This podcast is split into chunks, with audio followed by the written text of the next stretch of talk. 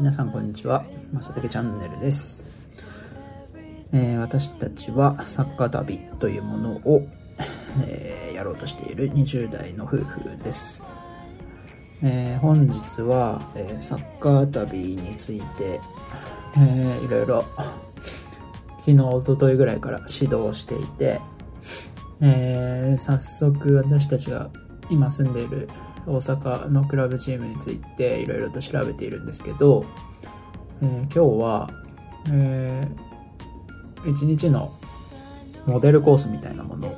えー考えてみました、えー日帰りのコースとあと1泊2日のコースとまあそのいろいろな大阪は都会なんでいろんなところがあるんですけどあんまりメジャーなところをやっても意味ないかなと思って、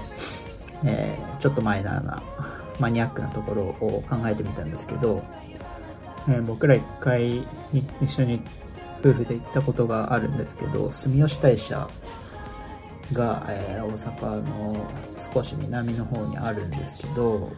こちらセレッソ大阪よりの場所なんですのスタジアムよりの場所なんですけどそこがなんとも素敵な場所でして、えーまあ大社なんですけどその中でも、えー五大力っていう、えー石を探すようなちょっとねこう参加型っていうかそういうような場所があって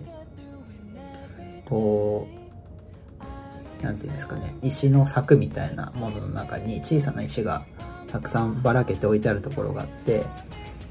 そこの石のいくつかに5数字の5とかあと大きい大そして力力って書いたのが石の動画に探し、えー散らばってると。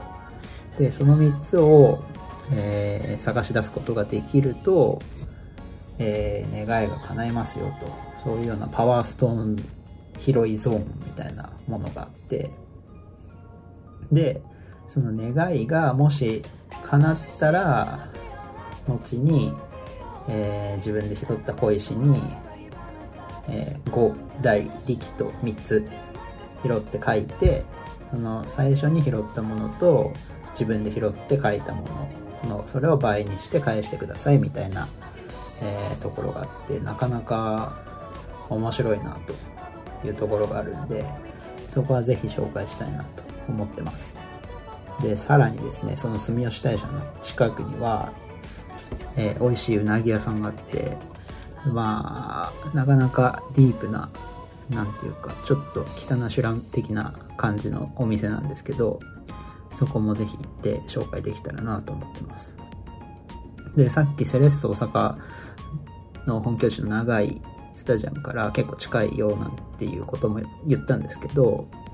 意外にこう僕田舎出身なんであれですけど電車社会ってこう縦に電車が通ってるもしくは横に電車が通ってるだけで大阪の場合はこう縦に電車が2本通ってるんですけどその間を移動する手段がなくて歩くと45分かかるみたいなこともあってうんなかなか結構近い距離なんですけど一回電車でこう上に持って下に行かなきゃいけないみたいなことがあるんでモデルコース考えるのも少し工夫が必要だなと思いながらまあそれでもいいコースができたらいいなと思いながら、えコース組んでみました、えー実際は、えー自分たちでその試合の日に一日、まあ、デートだったらデートをしてみて、えー無理なく行けるだったりとかちょっと厳しかったとかそういうのそういう声をリアルにお届けしたいなと思ってるんでまあ少しでも参考になるコンテンツになればいいなと思ってます。はい。ということで本日はこんなところです。明日はうんとまあいろいろサッカーチームの基本情報について調べてるんですけどスタジアムについて詳しく調べたいかなと思ってるんでまた何か気づきがあれば、えーこのラジオで共有したいと思います。はい。それではまた明日。